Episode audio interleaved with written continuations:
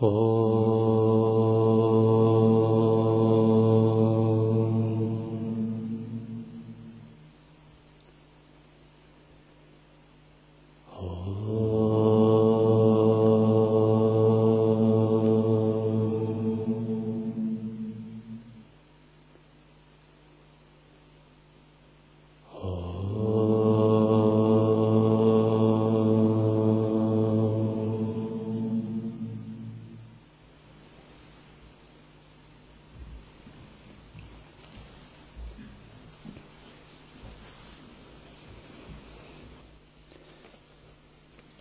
Текст Мокшадхарма, глава 304. Беседа Юдхиштхиры с Пхишмой.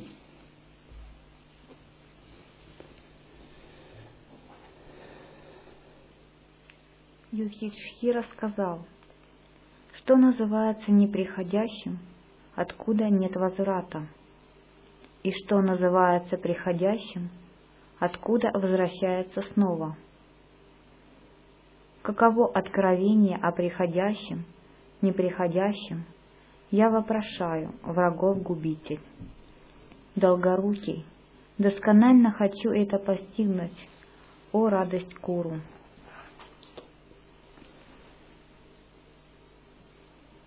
Мы становимся монахами, чтобы обрести неприходящее –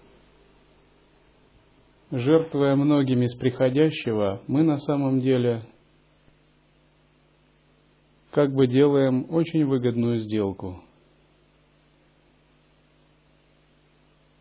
Вкладывая в капитал в неприходящее. Вложить в неприходящее это означает реализовать то, что будет вечным – Это неприходящее не сделано из чего-то материального, а находится в собственном сознании.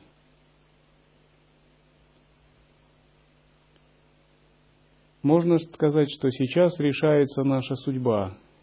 Удастся ли нам найти в себе это неприходящее и радикально сменить свою жизнь и свою судьбу или нет?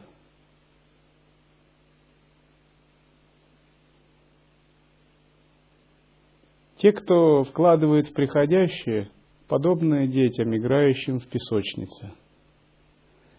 С точки зрения более осознающих людей, они не знают жизни, они не понимают, как правильно жить, делают ошибку в выборе ценностей –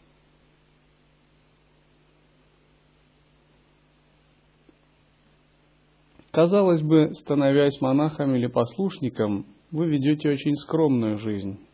Более того, она более ограничена, вы соблюдаете принципы заповедей, занимаетесь служением и прочим. Но на самом деле вы делаете шаги к очень высокому статусу, к необыкновенно высокому статусу о котором даже не может мечтать простой смертный.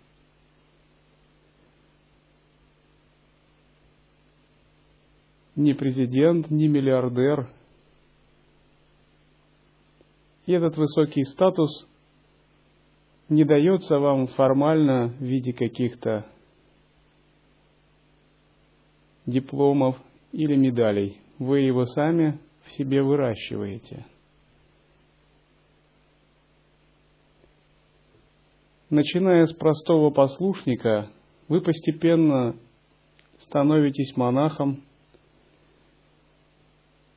С монаха вы становитесь опытным практиком.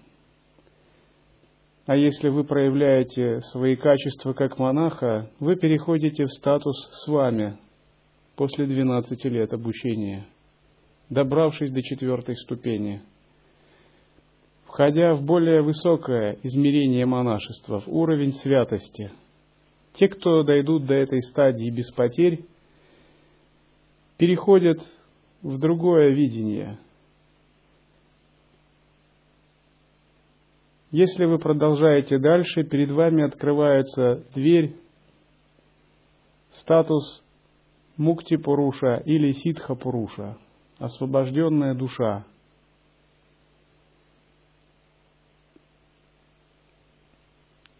И вы входите в еще более высокую компанию душ. В орден святых и ситхов. Все это будущее монаха, когда он необычайно, развивая свое сознание, меняет свой статус. Перед каждым из вас открыта эта дорога. И только от вас зависит, насколько вы можете ее глубоко пройти.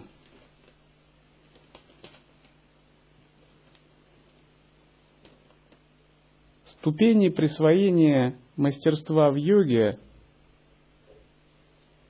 это стадии вашего сознания, которые вы проходите один за другим.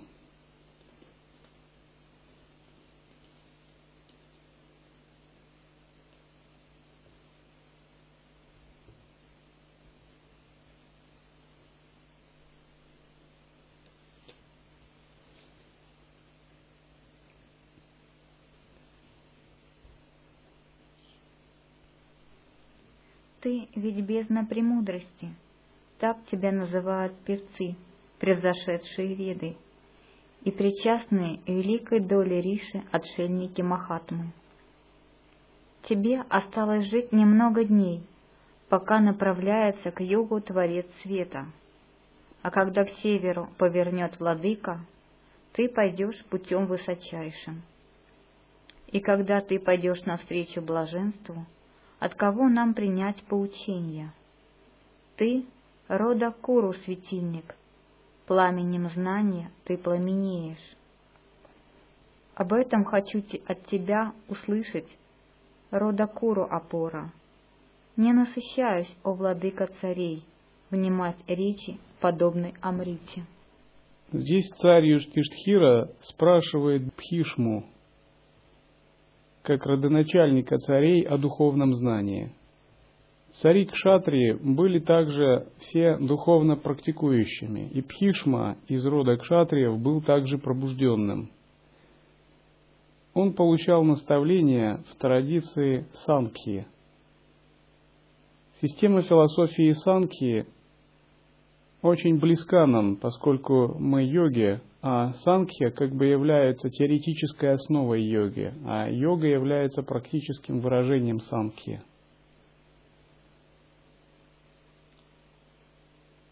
Санкхья рассматривает абсолют как пурушу. Если в Веданте абсолют именуется брахманом от санскритского корня бриха, то есть расширять, то приверженцы Самхи – это Пурушавадины. Философия Пурушавадинов немного отличается от философии Адвайты тем, что она вводит концепцию великой личности или Махапуруши. В принципе, между ними нет каких-то противоречий, только делаются акценты на разные стороны. И вот в системе учения в статусах, когда йогин достигает какого-то уровня, есть статус, как вы знаете, мукти пуруша или ситха пуруша. Пуруша означает душа, освобожденная душа или ситха пуруша, совершенная душа.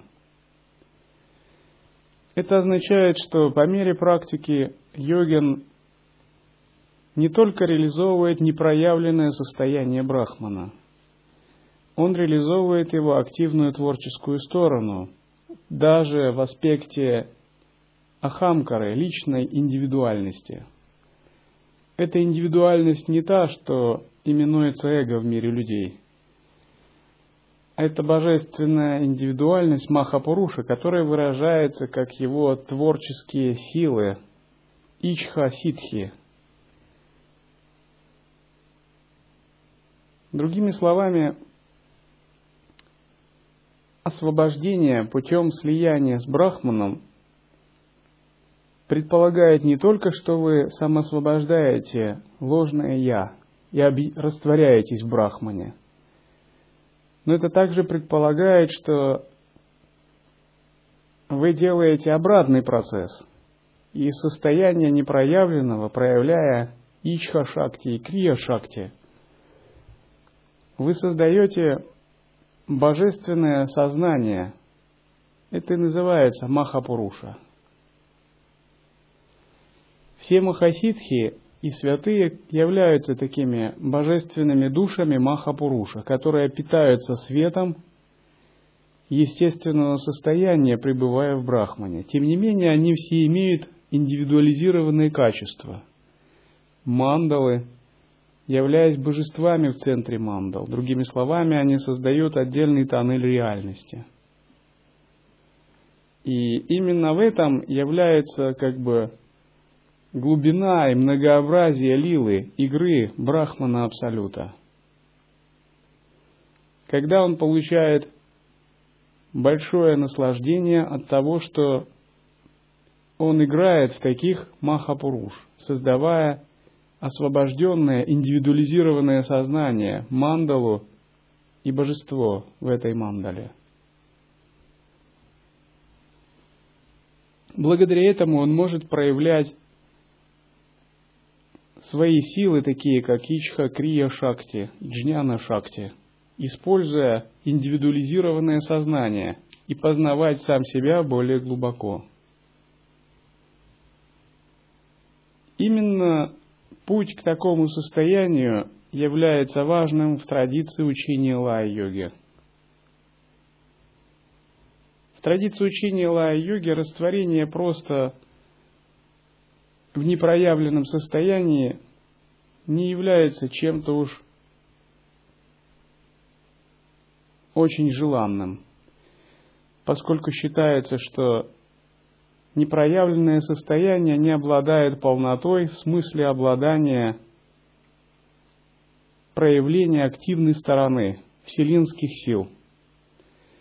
Когда же непроявленное состояние обладает способностью проявлять манифестацию, эманацию и творческую активность, это как бы является уже наиболее полным достижением пробуждения.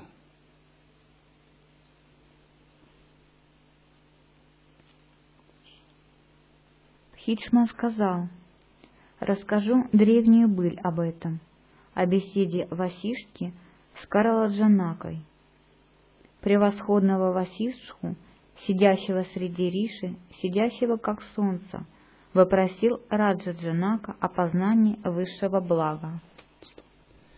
И Пхишма, отвечая на вопросы Юдхиштхиры, говорит, что я тебе перескажу беседу, которая происходила в древности между царем Джанакой и Риши Васиштхой, его учителем –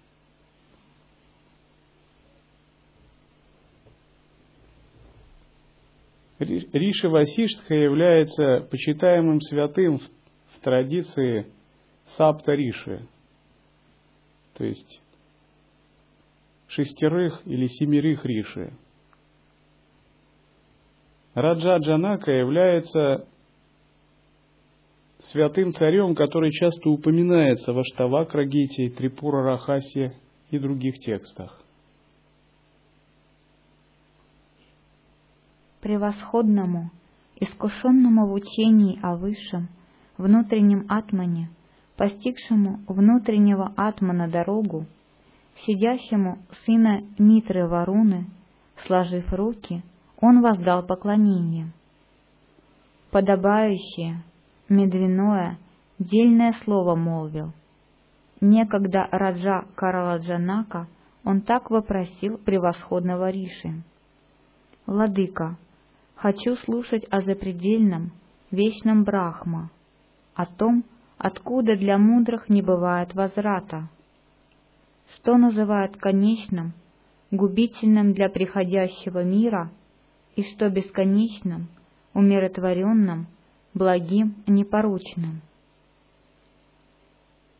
Васиштха сказал, «Услышь, хранитель земли, о том, как этот приходящий мир погибает, также о том, что бесконечно отныне и до веку, поскольку существует время. Знай, Двенадцать тысяч лет в юге, четыре юги составляют кальпу. Десять сотен кальп называют днем Брахмы, Раджа. Столько же длится ночь.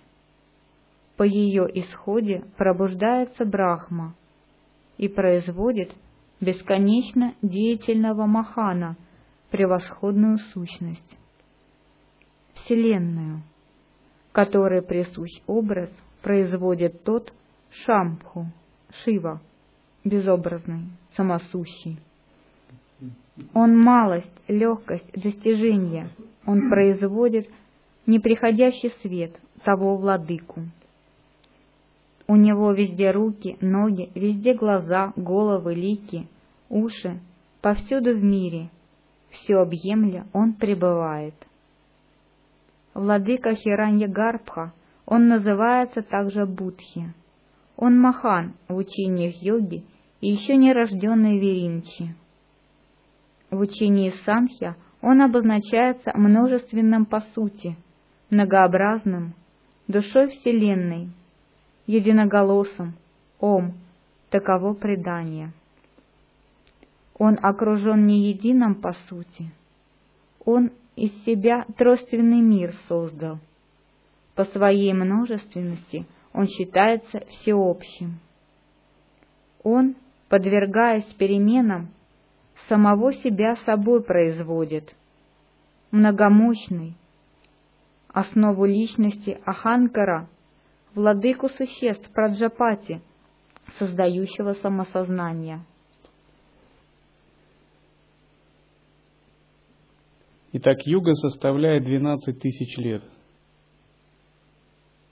В одну кальпу входят четыре юги, как вы знаете, по теории времени. Сатья-юга, Двапара-юга, Трета-юга и Кали-юга, в которую мы живем. Тысяча кальп называется Днем Брахмы, половином существования Бога-Творца Вселенной. Столько же длится ночь. Ночь означает состояние пролаи, то есть состояние, когда Вселенная пребывает в непроявленном, латентном состоянии, когда пять элементов, 24 татвы и три гуны скрываются в непроявленном.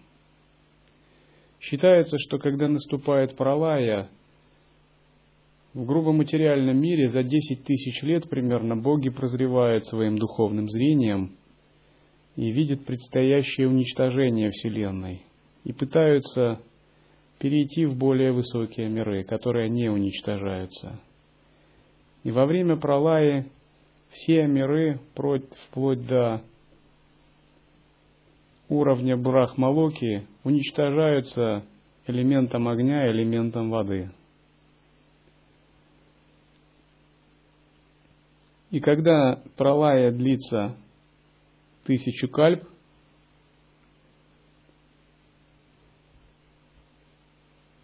по исходе творческие энергии Вселенной снова начинают свою работу. Из непроявленного состояния начинают активизироваться тригуны – Тригуны начинают оказывать воздействие на зародыши душ, которые находятся в непроявленном состоянии. И хоть души находятся в непроявленном состоянии, их тончайшие каузальные отпечатки существуют. И когда тригуны заново начинают свою работу, разворачиваясь из непроявленного состояния, эти души увлекаются движением трех гун.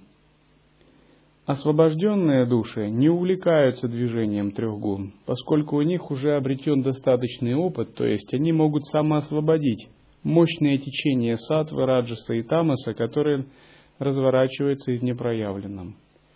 Неосвобожденные не обладают достаточной силой сознания. И можно так сказать, что развертывание трех гун сносит поток их сознания. Непроявленное состояние можно уподобить черной дыре. Проявление начала работы трех гун можно уподобить рождению новой звезды из черной дыры. Если души достигли какого-то уровня медитативного сосредоточения мира без формы и сумели войти в непроявленное состояние, допустим, усердной практикой медитации, но не научились объединяться, интегрироваться с пятью элементами, с жесткими энергиями, не получив этого опыта, они могут на 12 тысяч лет, даже на тысячу кальп войти в это непроявленное состояние. Они очень долго могут находиться в состоянии бездействия, в полном осознавании, без соприкосновения с пятью элементами и тремя гунами.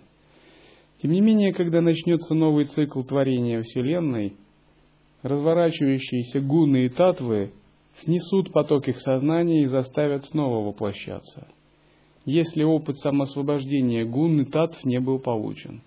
Именно поэтому мы подчеркиваем позитивный характер учения лая-йоги и значение слов Махапуруша, Сидхапуруша и Муктипуруша.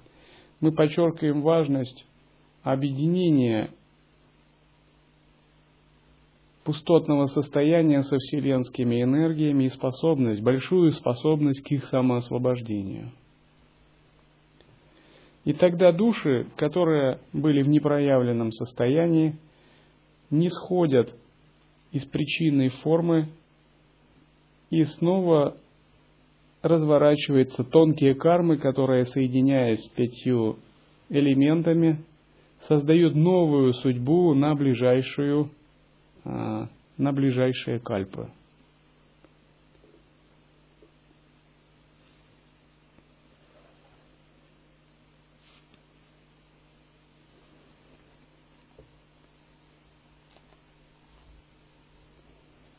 Развертыванием трех гун, пяти элементов и двадцати четырех татв занимаются великие божества.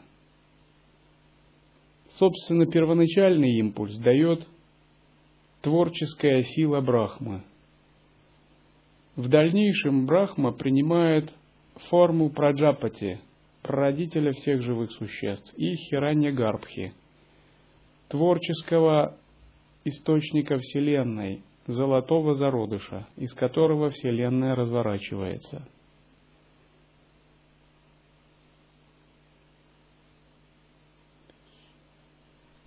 От него непроявленного произошло проявленное, как непроявленное. Его именуют источником знания. А как проявленное, как Махан, основа личности Аханкара, он есть источник незнания. Беззаконие и закон также из одного возникли. Знанием и незнанием их называют те, кто постигли шастры и шрути. Произведение сути пхутов от основы личности, о царь, есть третья ступень, знай это. Четвертая же, во всех производных личности происшедшие изменения – Производные эти — ветер, огонь, земля, вода, пространство. Итак, три гуны, разделяясь, формируют разные качества нашего «я». Сатвичная личность формирует интуитивное сознание будхи, э, сатвичная часть. Раджасичная часть формирует наши праны. Прану, апану, саману, вьяну и так далее – и тамасичная часть формирует грубое тело, пять органов чувств и пять органов действия. Таким образом, тригуны, разворачиваясь, формируют наши тонкие, грубые тела и также пять элементов нашего окружения. Процесс развертывания внутреннего и внешнего, субъективного, психического и внешнего, объективного, физического – это процесс одновременный с точки зрения Сришти Дришти Вады. С точки зрения Дришти Сришти Вады все рассматривается немного по-другому, поскольку это процесс постепенного творения.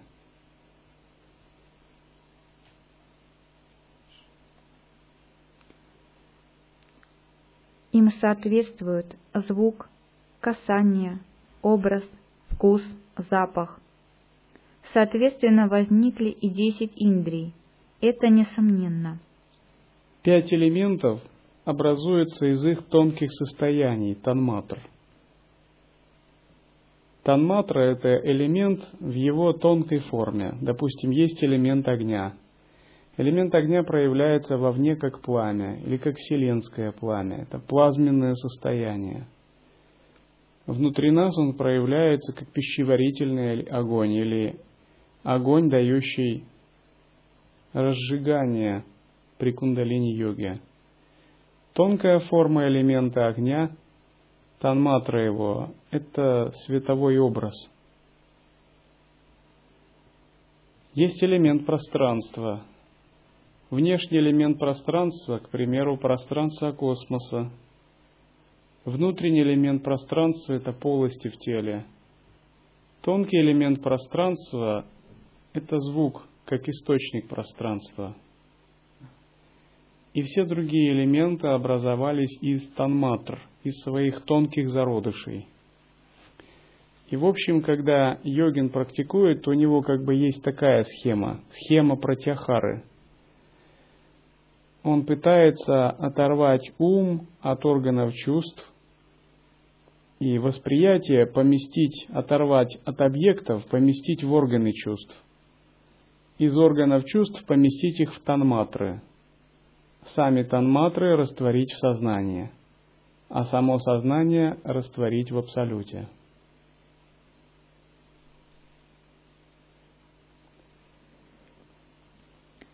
Соответственно, возникли и десять индрий. Это несомненно. Пятая ступень «Знай», владыка Раджи, есть производные органов, согласно им их целям. Ухо, кожа, глаз, язык и нос – пятый. Речь, руки, ноги, детородный ут и органы выделения. Таковы органы восприятия и органы деятельности Раджа. В сочетании с Манасом они возникли. Музыка появилась из-за слуха, Когда мы рассматриваем музыка, орган зрения уха, слух и звуковое осознавание, все эти явления одного порядка. Не существует многообразия музыки вне нашего сознания. Можно сказать, все звуки мира – это одно вытянутое звуковое осознавание, которое вышло из нас, распространившись в многообразие звуков мира – оно проявилось как звуковое сознание, ухо в теле, орган слуха, внешние звуки.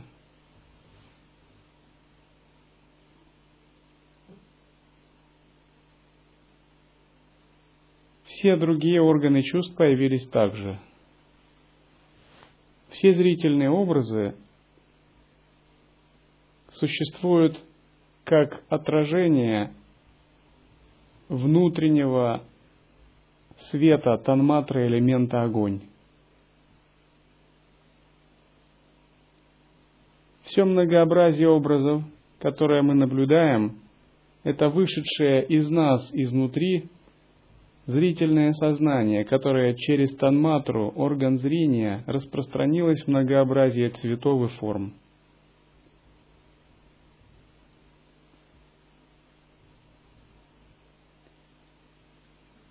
Все многообразие вкусов – это вышедшее из нас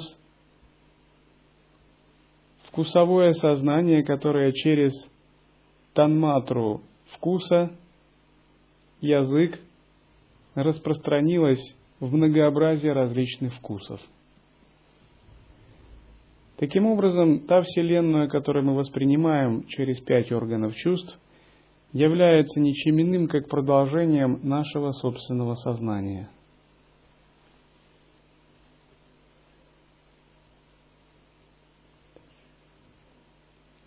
Эти двадцать четыре основы, татвы, пребывают во всех творениях. Их познав, Не скорбят брамины, знающие все досконально. О лучшие из мужей, они называемые, происходящие тела пребывают в телах существ трех миров, в богах, людях, данавах, знать это нужно. В якшах, пхутах, ганхарвах, великих змеях урага, в оборотнях, киннарах, странниках, чаранах, упырях, пешачих, полуночниках, ракшасах, в даваришах, в жалищах, червях, жуках, мухах, в ланях, в собаках, в варящих собаку, в чандалах, пулкасах, в хоботоруких, в лошадях, ослах, в корове, тиграх, деревьях, во всем, чему присущ образ, во всем они видны. В воде, в земле, поднебесье, акаши. Это решительно так, не иначе.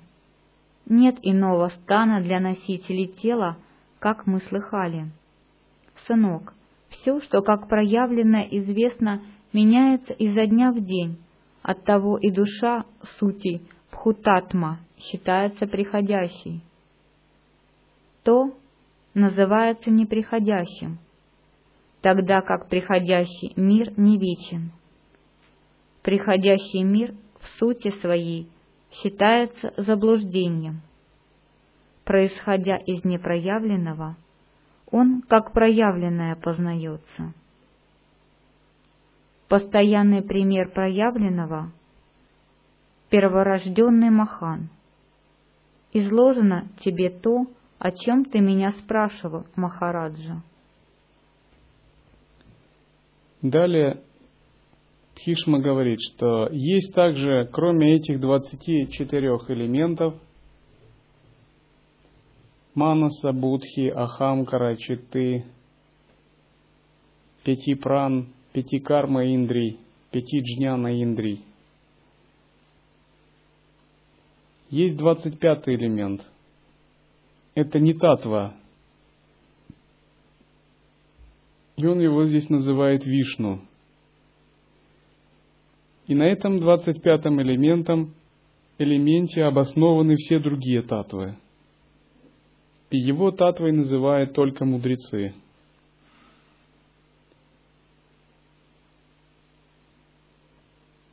И он говорит, что непроявленное – это 24-е. Сам же он, не имеющий образа, есть 25-й элемент. Этот атман, который принимает любой образ в сердцах всех обладающих формой, пребывает обособленным от образов, безобразный, сознательный и постоянный.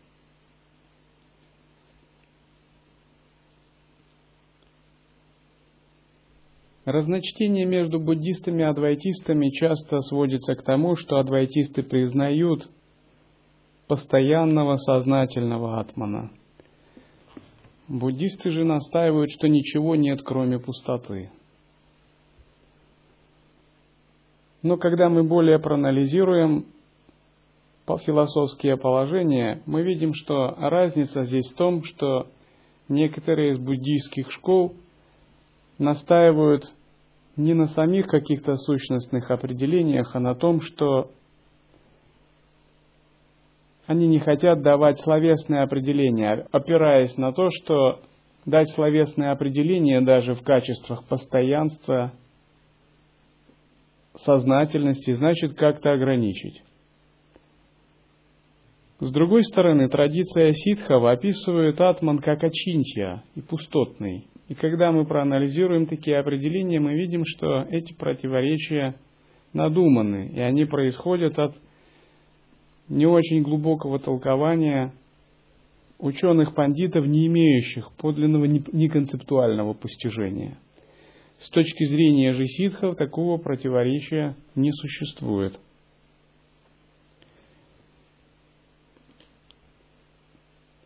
На относительном уровне мы признаем атман как тождественный пустотности, шунья. И здесь Васиштха говорит, что атман соединяется с природой, с пятью элементами. И он как бы, будучи бескачественным, как бы становится обладающим качества.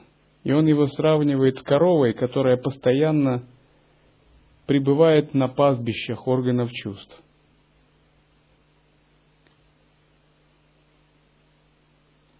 И кажется, будто бы атман, который вечный и постоянный, независящий от рождения, сохранения, увядания и растворения, принимает все эти качества.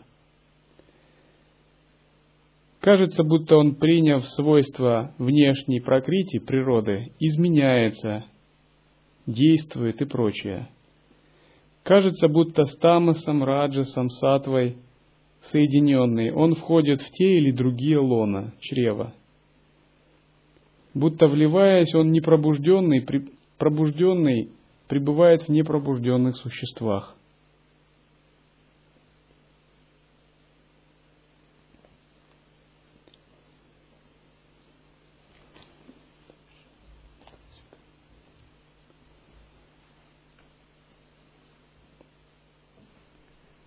С тамасом раджасом, сатвой, здесь соединенный он в те или другие лона, вливаясь, непробужденный в непробужденных существах пребывает.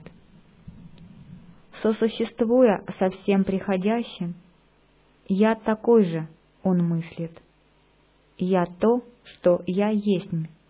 Так утверждая, он продолжает вращаться в гунах. Силой тьмы Тамаса он в разные темные существа попадает. Силой Раджаса — в страстные, в светлые — силой Сатвы. Вот те три рода образов.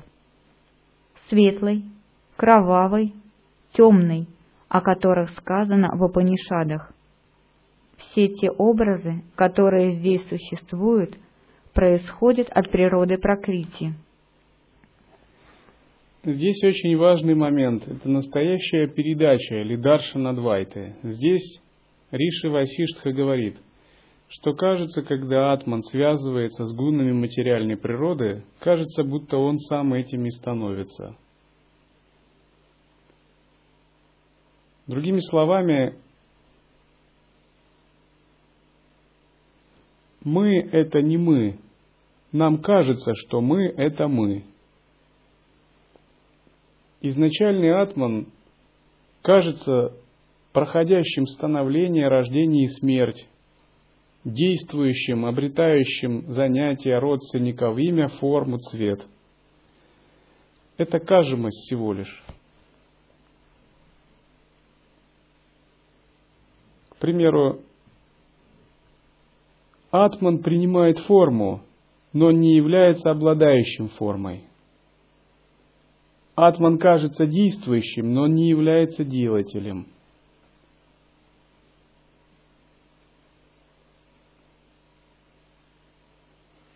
Это очень большое заблуждение, когда атман путается со всем этим. В этом все большое заблуждение. Нелегко рассеять это заблуждение. Даже монахи опытные подвержены этому заблуждению. Даже святые с большим трудом распознают это заблуждение – не говоря уже про простых людях. Человек думает, это я, это мое, это моя собственность, это мой сын. На самом деле он сам не свой. Атман в нем кажется соединенным со всем этим, а это заблуждение. Он думает, это мой ребенок, это мой враг, это мой друг. На самом деле все они совсем не то, что он думает. Атман, который вошел в тела, и он кажется тем, чем он не является. Атман бескачественен, бездеятелен, самодостаточен, проявляется, играя в различных телах. Это подобно тому, как если бы было тело, и в него вошел какой-нибудь дух. И этот дух разговаривал бы с вами как ваш друг или как враг. представляясь человеком, а сам он вовсе и не человек, а он дух. Таким же образом, понятие человек, животное, божество – это всего лишь заблуждение, когда атман сцепляется с соединением гун и татв, представляясь тем или другим в соответствии со своей кармой. Только святые, познавшие Адвайту, знают этот секрет. Все остальные подвержены обычным заблуждениям, считая «я – это я», «он – это он» и так далее.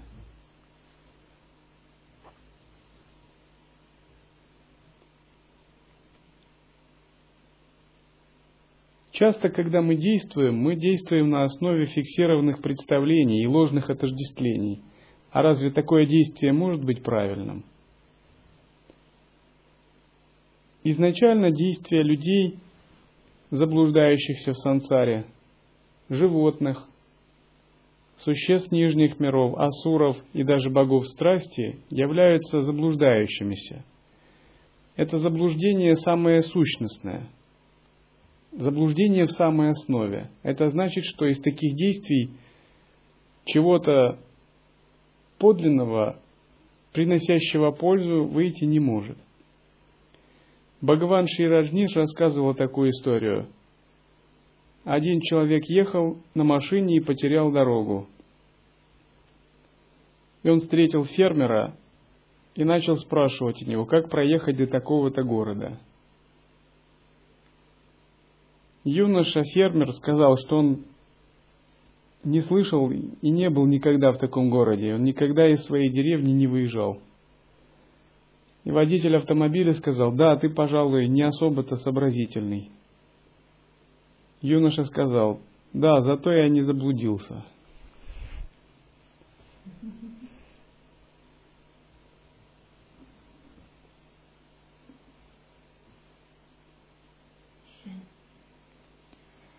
Темные направляются в преисподнюю, красные – раджас, к человеческому существованию, светлые – в мир богов уходят – от того, с какими качествами атман связывается, он переходит в тот или иной мир. Если атман связывается с качеством тамаса, тьмы, он идет в темные области мрака. Миры претов, ракшасов, демонов, адских существ, животных, существ низкоорганизованной природы. Если он связывается с раджасом, он идет в миры полные раджаса, людей или асуров, где ему предоставляется возможность много действовать. Если атман соединяется с сатвой, он идет в сияющие миры богов. Сущность миров богов – ясность, сияние. В силу исключительной злобности они попадают в звериное лоно. В силу праведных неправедных дел в человеческие, а в силу праведных в божеские лона. Так область непроявленной прокрити мудрые называют приходящей, но проявляется посредством знания 25.